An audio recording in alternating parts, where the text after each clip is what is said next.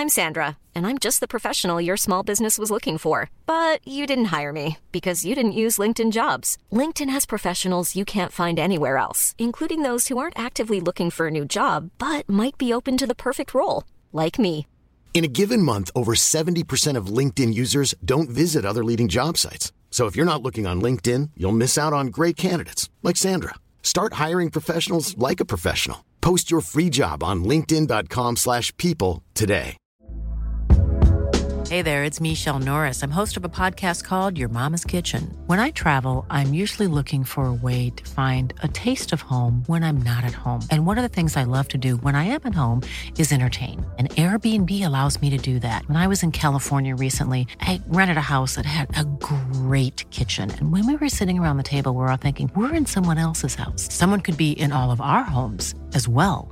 If you have a home, but you're not always at home, you have an Airbnb. Your home might be worth more than you think. Find out how much at airbnb.com/slash host.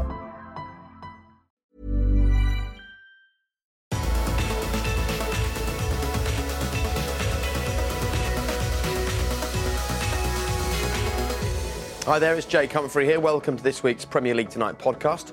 Joining me at the Etihad today to discuss all of the Premier League highs and lows, and as ever on Premier League Tonight, so much more than just the day's football. It was Frank Lampard, Steve McManaman, and Rio Ferdinand. We're going to start by just reflecting on this game here, and we'll hear from Alex and Lee before we wrap up our conversation about City and Newcastle. Hello, uh, Alex here, joined by Ruby making her BT Sport debut. Feeling, feeling pretty good. Feeling pretty good. Yeah, we're feeling good. Manchester City winning 3 1. It was a bit touch and go to start with, a little bit sketchy, a little bit frustrating. But you know what? Sergio Aguero turning on. Man of the match performance from him. Three goals, you can't argue, and showing everyone why he's the man at this club. And Leroy Sane, oh, tell me about Leroy Sane. In three years' time, Leroy Sané is going to be talked about as one of the best players of the, in the league. We'll move on. At least we don't play them again. You know what I mean? So you know Newcastle don't have a league game for quite a while now, and it's, we're going to probably look at hopefully get a body through the door. We know that Rafa Benitez has known for a while that the takeover is off, and hopefully we get one or two through the door and to improve this side. What did you make of? Uh, are you just bringing a drink into the studio? Are you bringing a cup of tea? in? are? Le- Leo's just given me. I was, Yeah, I was, a, bit, fine. I was a little bit cold. Well, you have, uh, okay, you've been on the gantry for the last couple of hours, so I'll give you that. Um, your thoughts on the City performance today? I thought it was. Um, I thought it was okay. I, I, I didn't. I wouldn't have gone overboard on them because um, it was that type of game. I thought they were a little bit sloppy at times, but it was just far too easy. I think when when it is really really easy and you've got that much possession, you always felt that they could step it up a gear if they wanted to. You know, if it got a little bit. A little bit close, they could Yeah. just run away down the field and score another goal, which happened. I just thought it was a really easy game for them. I, thought mean, it was quite boring, to be very honest. That's sold it. Well done. No, just just because they was just because they were so dominant. Now, at, at no stage did you ever think they were going to lose the game or draw the game. You always just thought that they'd win, and you know, eighty odd percent possession, as you said before. I think says it all. I think it was nice. that is tea you're drinking, is it? That's Scotch.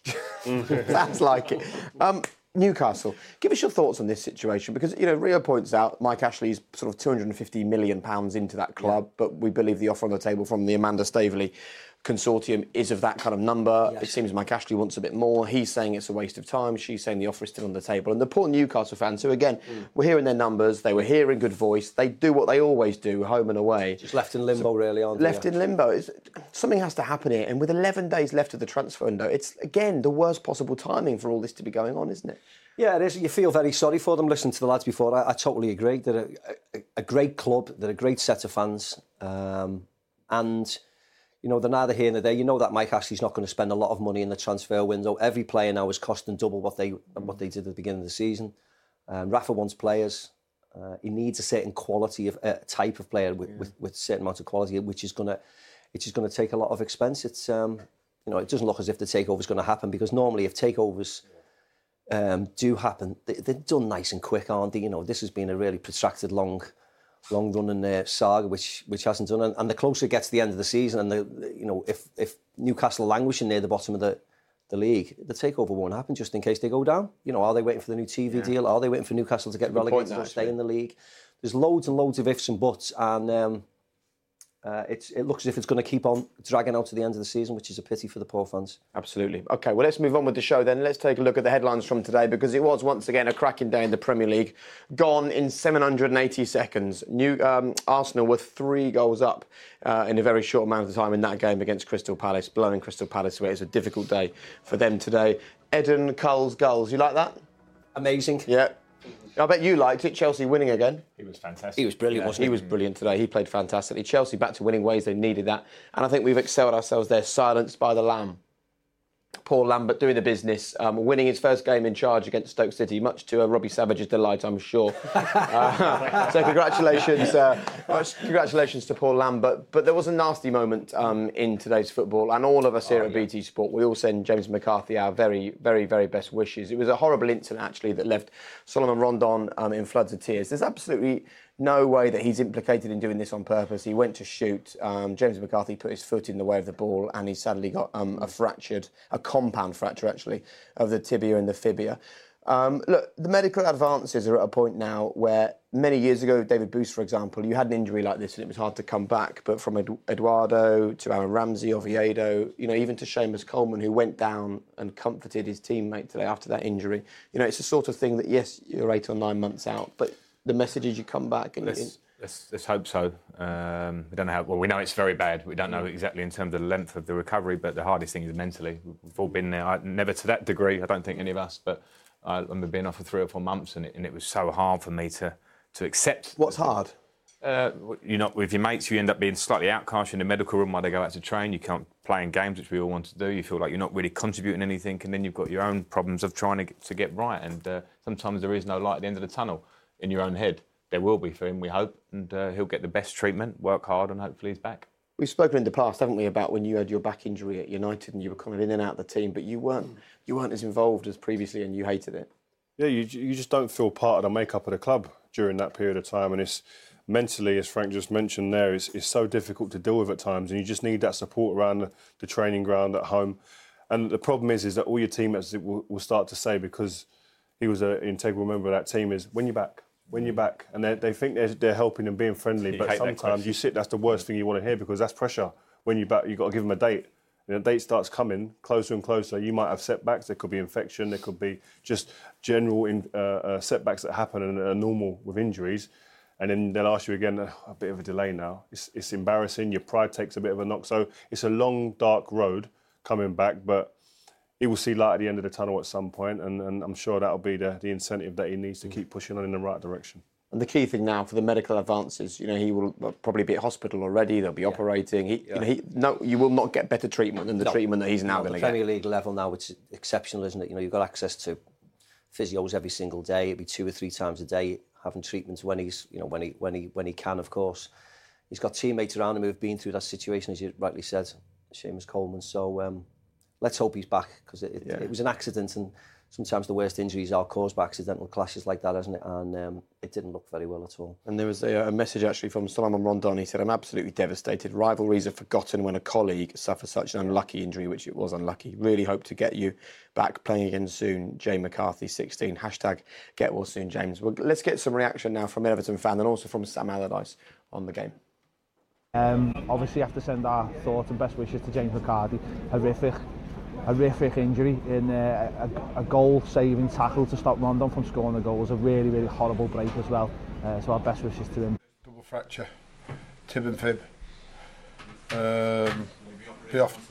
I've not. I'm, I've no idea, but obviously we'll do it as quick as we po- possibly can. I think that um, that very much depends on on the specialist or the surgeon that uh, assesses him as same as can. But tib and fibs been broken and it, because of his really brave efforts to stop West Brom with a possible scoring opportunity. So he's paid a heavy price for um, his commitment there. And I think that uh, you know that's a, obviously a big blow for him.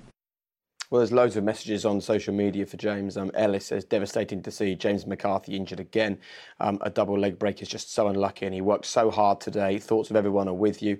Um, Tony says, respect to Rondon for coming over to offer his sympathies to McCarthy. A class act, despite the unfortunate circumstances. And Gillen says, good luck to James McCarthy. Hopefully, um, it's a speedy recovery. Uh, it was interesting, actually, wasn't it, Rondon's reaction? You realise that even in the heat of battle out there on a football field, as he as he says in his social media message, he calls him a colleague. You know, you're all very much pulling in the same direction when something like that happens. Yeah, you, you just never want to see a fellow player injured. Yeah. And especially when you're part of the situation, especially and the unfortunateness that surrounds it in terms of him just being there. It's a there's no um, it's an innocent tackle. He's Yeah. gone there to stop a, a scoring opportunity, as Samuel said there. And it's just unfortunate, and sometimes there's nothing you can do about situations like that. And yeah, and you, you, we saw his pic, the pictures coming through immediately when it happened, and he looked so distressed, Rondon, and it, it's a shame really that someone else has to be part of that type of injury. Okay, let's talk about another result today then. Chelsea won a game of football, and not on penalties.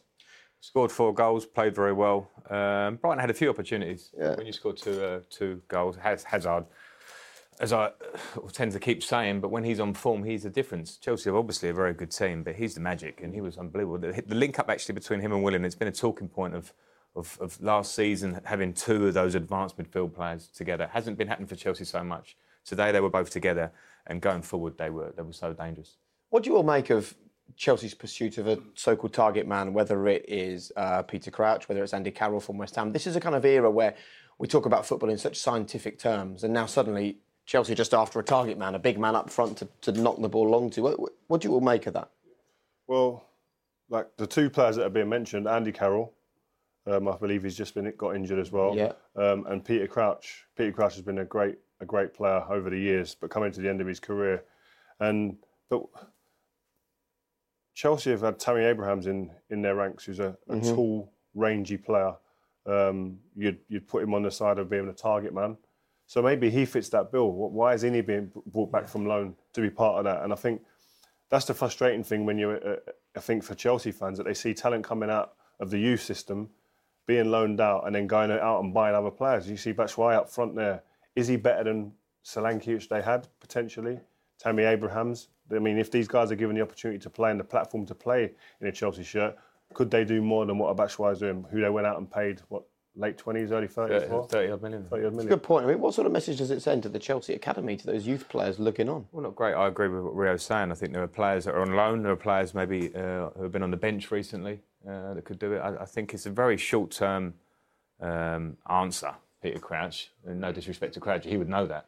Um, I, I, don't, I don't quite see it for that reason. And Chelsea got to be a bit careful because we're looking at Manchester City here, spent a fortune, loads of attacking options. Manchester United seemingly going to get Sanchez. Um, Chelsea have to make sure they're not left behind, isn't it? They bought Morata. Uh, recently, he's not scoring, so all eyes are on. Uh, but I don't think it's knee-jerk reaction time. I think that the big moves going forward will come in the summer now. I think they need somebody. I think they do need a centre forward. But as you said, I think these names that are just getting thrown out there at the moment, it's just pie in the sky stuff, isn't it? They need better quality. With all respect to, uh, um, listen to the It lads. feels like someone's Andy to get them to the end of the season almost. doesn't Exactly. it? Yeah. Just, Yeah. Does that not make you wonder where Conte's future is at? It's not like a manager who's looking to buy Oh, players yeah, for next two or three years, is no, it? it's frustrating. Listen, clubs will work differently these mm. days. We know that it's more fluent. Managers move on a lot, so clubs make decisions with a longer view, maybe not necessarily with that manager always in mind. So who knows? That again, a big summer for sure. They need to consolidate, come in the top four. You know, they've got maybe a run at the Champions League. Make sure they're in the top four, and then in the summer, make their decision. Do we push on again like other clubs are? The main thing is keeping all the people like Hazard. Oh, he's, he's, mm. he's, that's the one. Yes, they'll have to bring people in, of course they will. But everybody in this league now are vulnerable to, to different sides, aren't they? Particularly the, a lot of the foreign players, like Hazard, for instance. They're vulnerable to a Barcelona, to a Real Madrid if they come in. And it's paramount to keep them and keep them happy. Because they are the stars. Just what I've seen Chelsea lots of times, and then suddenly they look a different team when Hazard plays. And aren't you especially vulnerable to those players going, if indeed City are buying the players they are, and if United are getting Sanchez and Mkhitaryan arrives at Arsenal, and then Hazard, with no disrespect at all, sees a Peter Crouch or an Andy Carroll being linked? I think the unrest with a manager will filter down to the change rooms.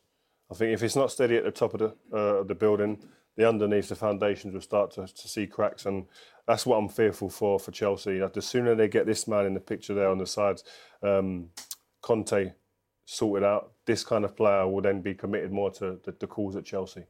I'm not interested about the, necessarily the, the type of player they buy because they've in the recent years they've bought sort of unfashionable mm. players to to the general public. Like Alonso there was question marks. He turned into a genius. You know Zappacosta's come in and he, I know he, he's not playing all the time but he looks a decent player. And they're not names that would spring out. Yeah. as long as they do a job for Chelsea they'll you know they, they'll be fine. But it's just um, there just seems to this be this undercurrent where everybody's just expecting Con- if Conte says right I'm off at the end of the season nobody would be surprised at the moment it's just getting that little bit of solidity in but um, you know, he's done an incredible job, hasn't he? So you can't doubt him or any of his the people that he wants to bring in. Yeah, I think we, we mustn't forget that. We had two short-term memories. Done a brilliant job last mm. year. It was incredible. But this season's proved that when you're on fighting on all fronts, which Chelsea weren't last year, you need a bigger squad, more depth in terms mm. of quality. And he doesn't look like a particularly happy manager, does he, in pre and post match interviews? No, I think it's pretty obvious that the recruitment in the summer wasn't what he wanted. He won the league with the club. I think he felt in a position of strength, quite rightly so, after what he'd done. Signed a new contract himself without extending it, but a new contract. And I think at that point he, he was sort of saying, these are the players I want. And, and obviously some of the picks didn't come off for him. And the frustration has been you know, boiling under since mm. then. You can see it in his body language and in, and in recent performances. And it filters down to players or not? I'd say so. Yeah. yeah. I think when you win the league, the next season is is the next window is vitally important. You need someone to come in and invigorate that that dressing room. You need someone to come in who's going to inspire that that, gener- uh, that that just dressing room for the next season coming. Something to lift the levels again, and they haven't done that in this window. Yeah. That's the thing, isn't it? Because if they, I mean, I, I know they aren't, but playing devil's advocate, if they finish fifth this year and miss out on the Champions League spot, for instance, because they haven't strengthened, that's when the likes of Hazard, you know, we're talking about Alexis Sanchez yeah. leaving because he's not being successful at, to a certain extent, winning the league and being in the Champions League for Arsenal this year. That can happen at any of these top six clubs now. You know, if Tottenham don't get, don't get there, they'll be talking about Harry Kane, they'll be talking about Dele Alli. You know, if, if it's Liverpool, they'll be talking about someone else leaving. If you, you need to get in the Champions League to please the star players in your team, because they all want to win and they all want to better themselves and they all want to test themselves against the best players in the world. So you have to be there all the time. And you, you know, after them winning the league, they need they should have went out and made a big concerted effort to bring in a lot of quality. Very good. There's lots of three-word match reports coming in. Holly says Sergio Aguero. Frank's impressed. Daniel uh, wins a win. Man United fan, Burnley nil, Man U one. That's the key thing. Uh, Monreal, top class, says Anshul. Um, and one from Joe here, who's a West Brom fan, just simply says, nice one, Cyril. Um, and across the Premier League today, across the country today, people were remembering Cyrille Regis, who very sadly passed away from a heart attack at the age of just 59. There's an important message there. You broke down barriers, and this is just you know, worth remembering that Cyrille was playing football in an era when life was so hard for black players, and it wasn't just about playing football for him. It was about proving that black players could mix it with white players. It was about trying to defy the very clear racism that existed in the stands around the country at that time. And Cyrille Regis will quite rightly be remembered for the rest of all time as a fantastic footballer. I mean, I remember a goal he scored against Norwich um, which I guess a lot of people have done. But trust me, his goal was very special indeed, and he was a remarkable footballer, a special man. And Dave Turton left us this message. Uh, he was a friend of Cyrille. My dad took me up many times to the Hawthorns to watch Cyrille play. In my eyes, he was a legend. I was in a very privileged position years later to work as assistant community officer at West Brom and work alongside Cyrille when he was reserve team coach we developed an inner city programme for young people all around the national campaign to kick racism out of football, of which Cyrille was a huge advocate. The man was a visionary, he was a legend,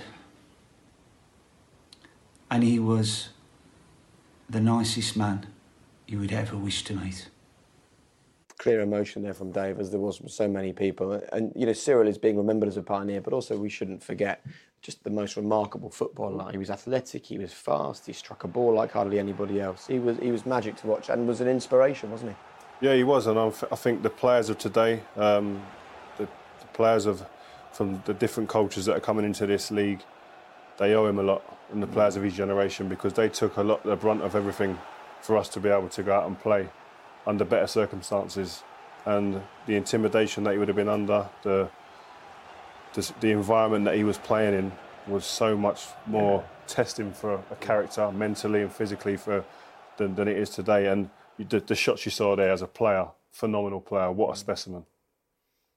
And I, I, suppose it's difficult for players, young players now coming into football, and they will hear us talk about the fact that Cyrille Regis was a pioneer.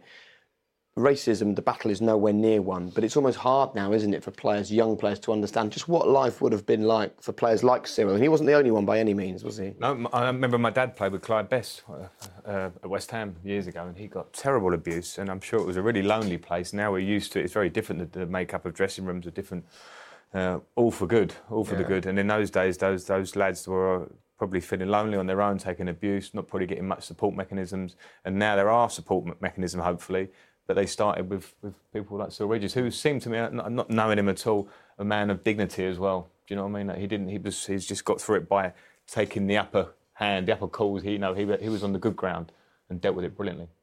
Okay, so uh, there is progress, mm-hmm. but we now have to have a conversation about the fact that there are still incidents and issues all the time. Uh, Rhian Brewster, who is a young yeah. lad who you've clearly coached, I know that he's 17 years of age, and he himself has experienced racial mm. abuse just this season. Yeah, I was there. At yeah, that age, there. I mean, yeah, I mean, it was a team from. Um, from from Russia, it was Spartak Moscow side. But I, I when I went to watch um, the under 18 game or the under 19 game in the Champions League uh, over in um, in Moscow, the crowds were, were, were chanting at one of one of the Liverpool players. And then at the home game, it was a particular player um, was given shouted racist abuse at, at, at Rhian. I, I, think it was about three or four occasions. But um, I mean, I think I think there's a case ongoing and they're, they're investigating it. But whether they'll get anything, because it was just a, you know, his words against the um, the other player from, mm. from Spartak Moscow. But it's um, very disturbing. He was really upset after the game, and trying to get his emotions in check after the game was um, was hard because really? he was so he was so upset about it and angry mm. that it's still happening in this day and age. And um, you know the Liverpool players and the Liverpool staff were, were disgusted by it all. And he's not the only one. Tyrone Mings did a few interviews recently, um, the Bournemouth player, where he said it's not unusual, not even unusual for him to get the N word mentioned to him on Twitter or on other social media platforms. Um, we're trying to fight this battle. How much better has it become, do you think, Rio, and how much further have we still got to go? I said a while back that I was caught up in the bubble. I thought, oh, this country, we're doing so great with the racism situation. And then a couple of situations rear their heads, and you realise that it's just been put under the surface, really. It's been put under the table and and just left there, really, not dealt with. And I think that the problem is, is when to situate the awareness, yes, I think we've, we've had great strides with the awareness from different campaigns, and the FA have taken a, a, part in that. But I think it's then the reaction to a case when it when it arises. I still think there's still we're, we're, mm. we're miles away. What needs to be that. better? Do you think? Well, I think the support for individual players. And listen, for instance, Mason Holgate situation with Firmino. I'm not, I'm not saying Mason Holgate is right or wrong, or Firmino is right or wrong. We'll have the powers that be will decide that.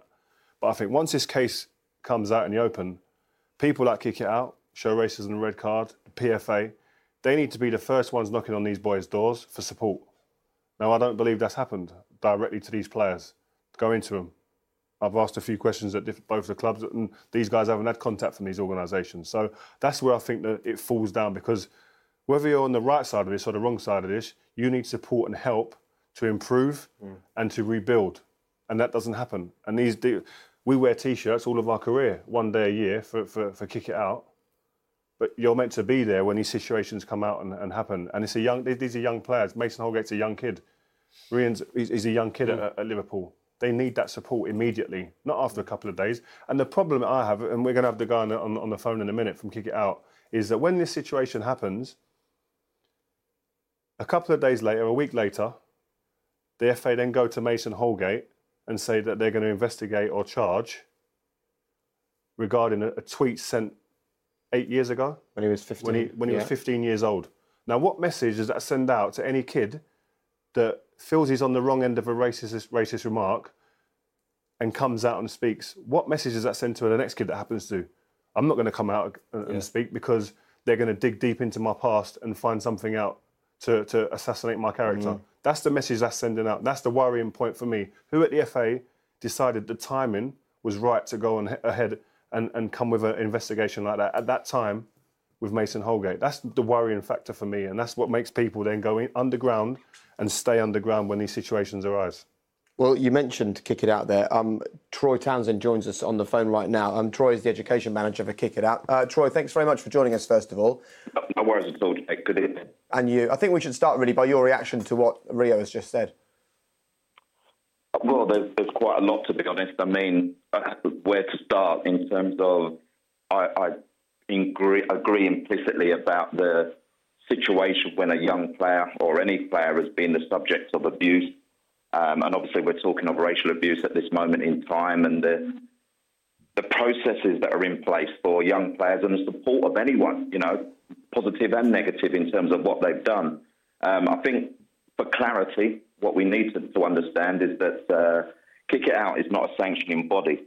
Um, so what we do, we hi- highlight incidents that have happened either on the pitch or in the stands or, or wherever they may be. We report them to the FA. Um, if the FA choose to investigate, we are not allowed to contact the clubs. We are not allowed to contact the players, and this is in the professional side of the game. We're not allowed to contact anybody until the investigation is complete. So I can understand where you know it, it's deemed that we're not doing anything, but our initial point is to flag up the incidents and to make the, the governing body aware. Um, and then, like I said, they have to investigate it particularly in the case of Rhian Brewster, I've spent a lot of time at Liverpool, um, a lot of time, uh, not only supporting Rhian, um, but delivering educational workshops right across the board through the academy and work closely with the academy staff. And just like Steve said, I'm, I'm well aware that Rhian is a very, very emotional young man, and he's a very emotional young man because he's been the victim of racial abuse four times in the last 18 months. Um, personally, I was worried for him. I was worried that the next one that was going to happen to him, what kind of impact it would have. Um, and unfortunately, Troy, he's been the victim sorry again. To, yeah. Sorry to cut you, Troy, but but if you see that that's happening four times in 18 months, this kid's under great stress. Yeah. How can kick it out and not be fighting the FA to be able to be that first point of contact as an organisation well, that says that we are trying to kick racism out of football? How can you not do. be the people that fight to say we need to be there to support this kid? We do, Rio. We do. We do implicitly. I mean, a couple of these incidents have happened abroad. So the problem there is that it's under a completely different jurisdiction. And, uh, you know, I don't have to discuss with you guys what we feel about UEFA, but it's a completely different jurisdiction. So, you know, we are we continue to all I can tell you is that we continue to challenge and we continue to say that we need to be able to support the players because I, I don't think the whole game gets the impact that, that incidents like that mm. have on, on players in this day and age. Rio, would you mind just talking us through? Because you, your family went through an incident that happened on the pitch. It was involving your brother, but you were very involved in it. Just give us an idea of the stress and the pressure it puts on the player, the player's brother, the player's parents, yeah, well, the whole my, family. My mum was in hospital. Not many, uh, no, no one because of that, that because of the, the pressure. Um, people coming to the house, windows being smashed. Um, all because of this, this one incident. And it doesn't just affect the player. He'll have parents, he'll have brothers and sisters, cousins, friends who will all want to be that protective armour around that one player. But they need support. And, and that's why it's important that the FA, the PFA, Kick It Out, these organisations fight tooth and nail to be that first port of call for these players because it isn't just the one player, it's, the, it's the, just the, the, network around them that is also affected. And the stress it brings to a family, my brother really probably quite never recovered from that. Really? So it does have a, a long-lasting effect on on the individual, but again, the people around them. It's really sad that you can, you know, you can come out and say, you know, you've you've been um, victim of, of you know of, of racial abuse like that, and then be the victim again when people, I don't know, on social media have a go, stop moaning or whatever, or just because they they support another team, or as Rio said, come round to people's houses and smash windows when you're you're the victim no wonder people want to keep it quiet because they, they must be terrified at times. The stress it puts on your family mm. just because you've said you are the victim. I think it's absolutely disgusting. I, mean, I, I saw some online reports about players coming out and talking about racial abuse um, that they'd suffered a few years ago, Troy. Yeah. And some of the responses online shocked me. They, people were coming at them saying, "Oh, you, you're coming out and talking about this now to get some money or to get some notoriety." There's still such a long way to go, isn't there, in this fight against racism? And perhaps you know, and we can all talk about this, the rise of the internet, and it used to be people on the terraces, and I'm telling you now, if someone out there made a racist comment, they'd be escorted straight out of the stadium. But that doesn't stop the same person from going home and anonymously sending a message on social media, and it, it almost feels like that's the new frontier that we all need to be fighting, doesn't it? The new Well, anonymity it is, is, the, yeah. is the, is the internet. It's, it's grown over the last couple of years, and, and the unfortunate nature is I don't think the social media organisations have, have really taken it on board. Twitter, Facebook, you know, and all those kind of platforms that could really stamp it out immediately. Um, you know, people talk about freedom of speech and allow people just to say what they've got to say, but you know, you know as well as I will, these things are harmful. They're hurting. Rio's right. They, you know, they don't just impact on the individual. There's a bigger picture here. They impact on on those that are close, and you know, no one wants to be able to read stuff like that. Um, but we're working with Twitter and we're working with Facebook now quite intensely to try and, you know, change that culture on social media as well. And I can only say that things, hopefully, you know, things are changing slowly, but you know, there has to be a, a collaborative kind of workforce here to make the game a better place. Um, not just obviously for playing, but as a viewing perspective, and also for people that work in it as well. And I know the social media sites are doing their bit. I, I think something we're all struggling in the studio to get our heads around, Troy, is that when a player is subjected to a racial, um, an incident of racial abuse, you as a supportive body are unable to contact the player. You can't ring him. You can't give him names and phone numbers of counsellors or other supportive bodies that can help him. You can't put an arm around them. You can't do any of that, no? Well, that's the unfortunate nature of it at the moment when, you know, there's incidents that are live at the moment and, and they're with the FA and they're being investigated. So basically what they're saying is, is if we get involved, we, we almost kind of compromise the situation. So until the, the investigation is finalised, we are not allowed to contact the players and we're not allowed to contact the club, even just to talk about their welfare. Um, whether the PFA do, I'm, I'm not even sure that the PFA are allowed to either. Um, so that is something that is set in stone. It's in the rule book.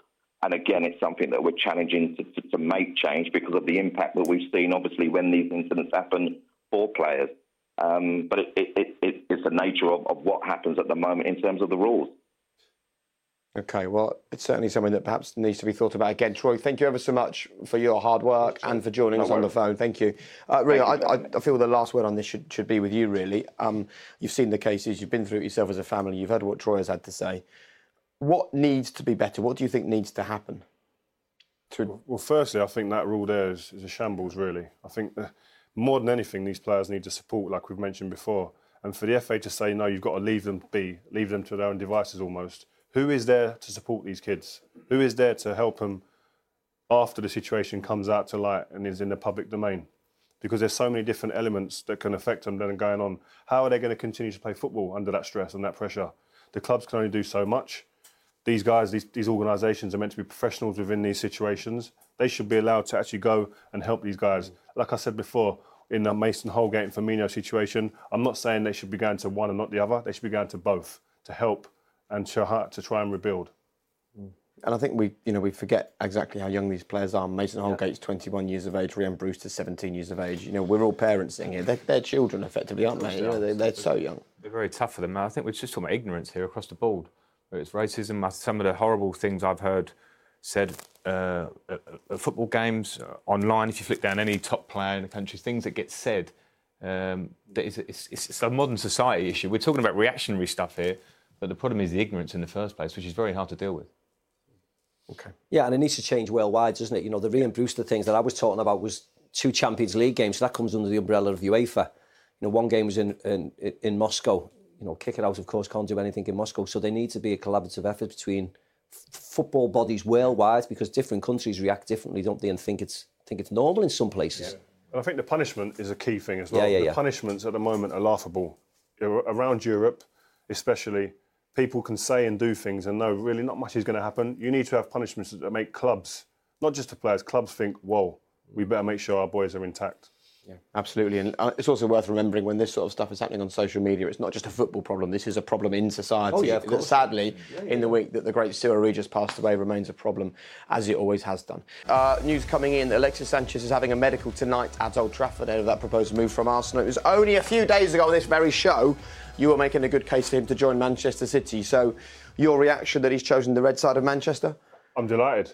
can't wait to see him uh, get out on Old Trafford, and hopefully he can be the turning point in Manchester United's fortunes in terms of winning some silverware this season. I wonder what the decisive factor was to choose United over City, Rio. Uh, money may have been a part of that. I think it might have Um, been. So the, re- the reported wage is four hundred and fifty thousand pounds a week, which again brings players' wages into the Surely it had to spotlight. be more than money, though. He's going Man United, He was man. going- It's not, it's not like he's going Exactly. to China. No, of course. He was going to get Paid I think the issue for a lot of amount money, people. but he's going to get paid a I think huge the issue for more money. people is whether he gave his word to Manchester City Yeah, before he decided the- to go to think Man that's the big- City. I think that's the big That's thing. more of a problem, isn't it? Don't you think? That, He's going that- to City, but it, it is a good argument because it's not like he's turned down City to go to China like other players. He's Yeah. down gone to you know, one of the biggest clubs, if not the biggest in the world, in Manchester United. But he still made a decision that feels to a lot of football fans predominantly based on the money he's earning a But week. it's- also, if you look at it the other way, of course money's involved, but it's more of a challenge. If he comes here as a great team that he kind of maybe fits in around all these players, here at Manchester United, there's no doubt that they, they need an uplift. They're 12 yeah, points yeah. behind. They need the uplift. He could be he could be that man. The thing is, if he wanted more money, he'd just stay at Arsenal for the next three months. So it can't, it can't just. I'd hate to think it's just financial reasons. There has to be mitigating circumstances about this deal, and hopefully it'll come out and we'll, it, it'll come out in the next couple of months. But it can't just be financial. Have we reached the point now, though, in football where players are simply earning too much money? Throw that one straight to me. um, Frank. No, yeah. Uh, well, it, no, it's well, it's supply and demand, isn't it? Let's get it right. The TV Mm. deal, the latest one, changed everything. It changed the landscape. If if clubs are willing to pay it, um, then that's it. You can't expect a player to turn it down. But I will say, if that you are at that top top end of, of earning the money, you have a responsibility to to really produce the goods. Uh, I'm completely behind Messi, Ronaldo. Earn what you want because they really produce and they're, and they're worth every penny. Um, but if you are talking about players that are maybe sitting on the bench or not really affecting things and winning things for their club and they're on stupid money, it's a slightly different argument. Of the top 10 highest paid sports stars in the world, not a single one of them plays in the Premier League. There's a lot of talk about footballers' wages. There's less talk about um, pop stars. There's less talk about movie stars. If you, if, if this club, if Manchester City are generating hundreds of millions of pounds from the TV deals, from the fans coming through here, from the sponsors, the reason for all that money coming into the game is the players, right? So isn't it right that the players are the ones that get that money? If not, it's just going to be siphoned off by right. hedge funds and No, CEOs and owners. You're completely right, but at the same time, um, players don't set the rules and the, the, the benchmark for the prices. Like Frank said, it's the, the TV rights, the, the clubs are paying the players. But again, it strikes me that footballers always get hammered for this situation. Is it because it's a working man, class, working class sport? Is it because the, the, a lot of the people come from uh, backgrounds with not as much money, not less affluent backgrounds? Because I don't see golfers who've got huge, who earn huge money, um, getting called out for, for, for the wages that they're earning. Um, motor racing drivers, uh, th- these guys don't get called out for what they earn, earn on, on a weekly or, or yearly basis. It's, the difference is just, it baffles me a little bit. Yeah, listen, a nurse, a fireman, a policeman, they deserve to earn more money than any sportsman on the planet. But it's just that we're lucky that we were born into an industry that pays so well. Okay, lots of messages coming in from people at home. And Ricky Main says, as much as I love football, what planet are you from thinking anyone deserves £450,000 a week for kicking a football around? Yeah, but that's just an easy argument to say, isn't it? What do you feel when you hear someone say that? Well, I just think it's an easy argument to, to make. Everybody can say that. We all know that £450,000 a week is is too much money. We know that, but that's that's just that's just what it is. Um, Patrick says, should there be a salary cap for players under 21 in the UK? It wouldn't stop us attracting the best players in the world and would give young players more ambition. I can't help but think it would also encourage young players to move to lower league clubs to gain experience. I, I agree with that. But with young players, what I was saying before, I think, was that they're producing the goods. So Sanchez at Manchester United, if it's a success, is the reason why Manchester United are a global success. Younger players need to develop, and then they earn their top money for me when they are producing at the top. I don't end. think we mind the big players, the really, you know, the players who excite us, the players Mm. who score the goals. You know, as Frank mentioned, the Ronaldos, the Messis. You, you don't begrudge them anything because they're what we want to see. There, that's what we're paying our money for. It's the other players who maybe you know don't That's try Andrew hard. says. Stars of the show, yes, but the majority of the Premier League and Championship players are anything but stars. Possibly, and yeah. getting uh, I'd- I'd go along with a lot of that. Yeah, but I'd also, I think lot for that, young players, I think for the to, to, to protect the game and protect the young players, before you even make a first team appearance, there's young players getting 25, 30 hmm. grand a week. Now that's a problem because that affects their hunger. To actually go out there and improve their game on a day by day basis, which we were always hungry to kind of get better, striving to get better contracts as kids, given slow, slow, small increments when Yeah. we were younger. Well, now, before you kick a ball for the first team, you're almost well, you You are a don't- millionaire. You, you don't need to play, do you? That's Yeah, the sad thing. that's the problem. You can be rich um, and wealthy without even having to play the football, which is the problem, really. Um, right, let's talk about unfulfilled potential then in football, and we're going to start by hearing, as always, from you lot. This week we're looking at players that didn't fulfil their full potential. A lad at Everton who clearly didn't is a Jack Rodwell. Um, went to City for 16 million, only managed 85 appearances in five years at Everton. Uh, remember the game against United where he tore them apart. We beat them 3 1 at Goodison. He scored that absolutely brilliant solo goal. Just unfortunate with injuries, and um, as they say, the rest is history. Undoubtedly, John Bostock um, made his debut at 15. Neil Warnock was prepared to build a team around him, and uh, his head was turned. And Spurs basically ruined him, didn't give him the chance which he would have got at Palace. And you know, where is he now? Not many people know. I've got to nominate Scott Parker for being Chelsea's unfulfilled potential. It feels harsh because I like him, and it also feels hypocritical because I'm on my way to Brighton now, and I would love him to be in this team. But it just didn't happen. He scored on his debut, but that was about as good as it got. He then had the audacity to go and play for both Tottenham and West Ham and be fantastic for both of them. It's insult to injury, Scott. I'm sorry, but it has to be done. Also, Frank Lampard, I love you. I love you forever. The first name, in fact, that springs to my mind is Ravel Morrison. He was an absolute baller. He played in the youth team with the likes of Paul Pogba, Jesse Lingard, Tom Thorpe, winning the Youth Cup. And for me, he was the most talented of the bunch. It's a shame Ravel Morrison's off the pitch personal issues prevented him from developing and fulfilling that potential he had because we could have seen one of the best players to come through the academy at Manchester United. What do you guys think? I agree with everything he said there about Ravel Morrison. I was there at the club when he was there. Probably the most gifted, most naturally gifted young kid I've ever seen. Really? So Alex Ferguson, I remember he pulled me and Wazza over one day and said, "Look at this kid's the best kid, better than you, Wayne, when you were a kid, better than Rio, better than Ryan Giggs when you when you was a kid. This is the best kid you'll ever see." And he was just, he should take liberties with players in training. Even the first team, he come over as a 16 year old and he should just take liberties, play one touch, could play two touch, could take go, weave his way through team through a team of players. And it's just like the guy said, he's he's he never fulfilled that, and he, Why not? He could never. The concentration levels to be a top top player um, that you need to be on it every day. Um, he could never get that all marriage together. I mean, you, the team he played in: Jesse Lingard, Paul Pogba, Adnan Januzaj, a bit younger. Yeah. They looked at this guy like he was a like he was a Superman, like he was a superhero because he was that good, what he could do with football. But if you haven't got it all, if you haven't got the mental capacity to deal with being a professional footballer, to be Did you try and help him? Yeah, of course. I tried to reach out to him, but sometimes some people they're in a position where they distance themselves from people once they leave the football club, and what they get up to outside the football club can affect in the end what they do there on, on the pitch. Because if you've got bad habits off the pitch as a young kid, as an adult, it'll affect your performances on the pitch. What about for you, Frank? Uh, Matt Parker has suggested was Scott Canham the best ever player that Frank played with at West Ham. Scott Canham. Uh, nah. uh, he went on to Leyton Orient. No, I mean, yes, yes, Frank. That's the last I heard. only joking. Only joking, Scott. Um, no, I um, Gael Kakuta at Chelsea, Yeah. FA Youth Cup final. I don't remember how many years ago. He was doing all sorts of things with the ball, similar kind of stuff. And um, I, didn't, I didn't know Gael that well personally, but it just felt like there was that penny dropping of exactly what's needed to to step up. And we can't take that uh, awareness of that and doing the hard stuff and the, and the mindset as out of the bundle of talent. What it is, it's everything. So you can't just say, oh, they were so talented, but it was unfortunate. Isn't football though really good at taking a talented or a not so talented player and making them better, but maybe less good at taking a talented player who isn't quite there either with his maturity or his mental approach to the game and improving that side of it? Well, maybe not, but it, it all comes down to yourself. You Right. know, there are circumstances, injuries. I can't. We're talking about Jack Rodwell. I think it's harsh because of injuries, and I think that's that's a, a mitigating circumstance. But in terms of that, it's all down to yourself.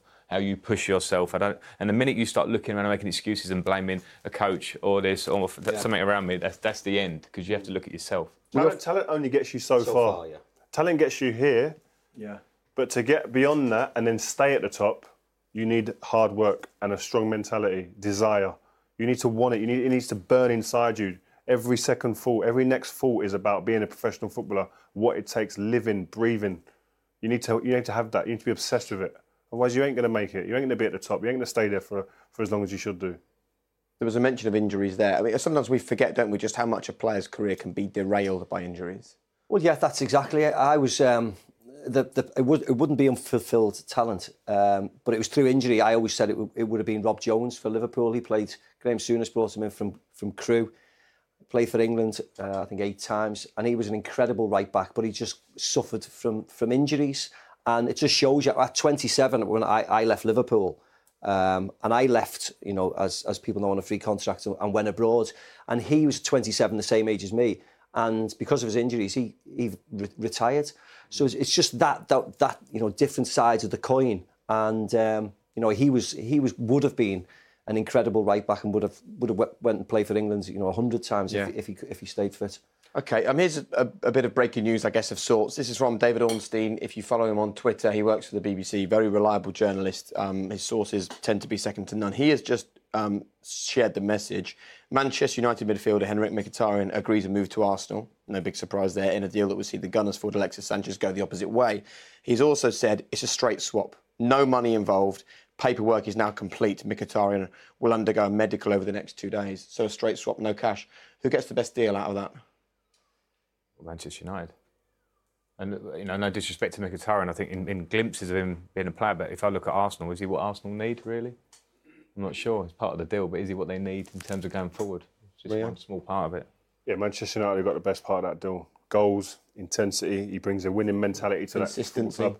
Consistency in terms of goals. He's always out there, always wants the ball, wants the responsibility of being a top player in the team. Just what Man United need. Yeah. Does he improve the team? That starting 11, Alexis Sanchez? Definitely. So Mm. Man United have definitely got part of the um, of the best deal. Interesting. So there you go. That's the breaking news. It looks like a straight swap uh, between Alexis Sanchez and Henrikh Mkhitaryan. And Rio's delighted with that. Uh, right, next Saturday, FA Cup gets going for you once again. A triple header on the Saturday: Peterborough, Leicester, Newport, Tottenham, and Liverpool, West Brom. And then on the Sunday, Chelsea against Newcastle United. You're delighted with that deal, aren't you? Yeah, I can't wait to see it happen. I can't wait to see him get out there. I mean, I think what it does, it lifts the whole change room. That's the difference, and I think it lifts them. We'll see see how good Manchester United can be now. Very good. Seconds. Cheeky. Ooh la la la. We've got Paul Lambert. What a breath of fresh air that was. It was a very decent win against the Port Palace team, our first of 2018. It was good to see Arsenal doing well. It's finished at turf and it's another loss, I'm afraid. That's seven games now since the Clarets won. Anthony Martial scoring here again. It was only 1 0 today, but it was just what Manchester United needed. Onwards and upwards, up to seventh. Europe, here we come. Awful, awful result today. 1-1 against West Brom. Terrible performance. The football is absolutely abysmal under Sam Allardyce. That's another point to add to it and another step towards safety, hopefully. So come on, you baggies. Get in! I am over the moon with that. It's been a long time coming, but Chelsea Football Club have their first win of 2018. Thanks for listening to the Premier League Tonight podcast. Next Saturday, it's back to FA Cup action. Unfortunately, there is no FA Cup tonight, so you'll have to wait until Saturday, the 3rd of February, when we'll be live at the Emirates for the coverage of Arsenal against Everton, which will be live on BT Sport from 5 pm. And if you enjoyed this week's show, please subscribe and leave a five star review. Bye for now.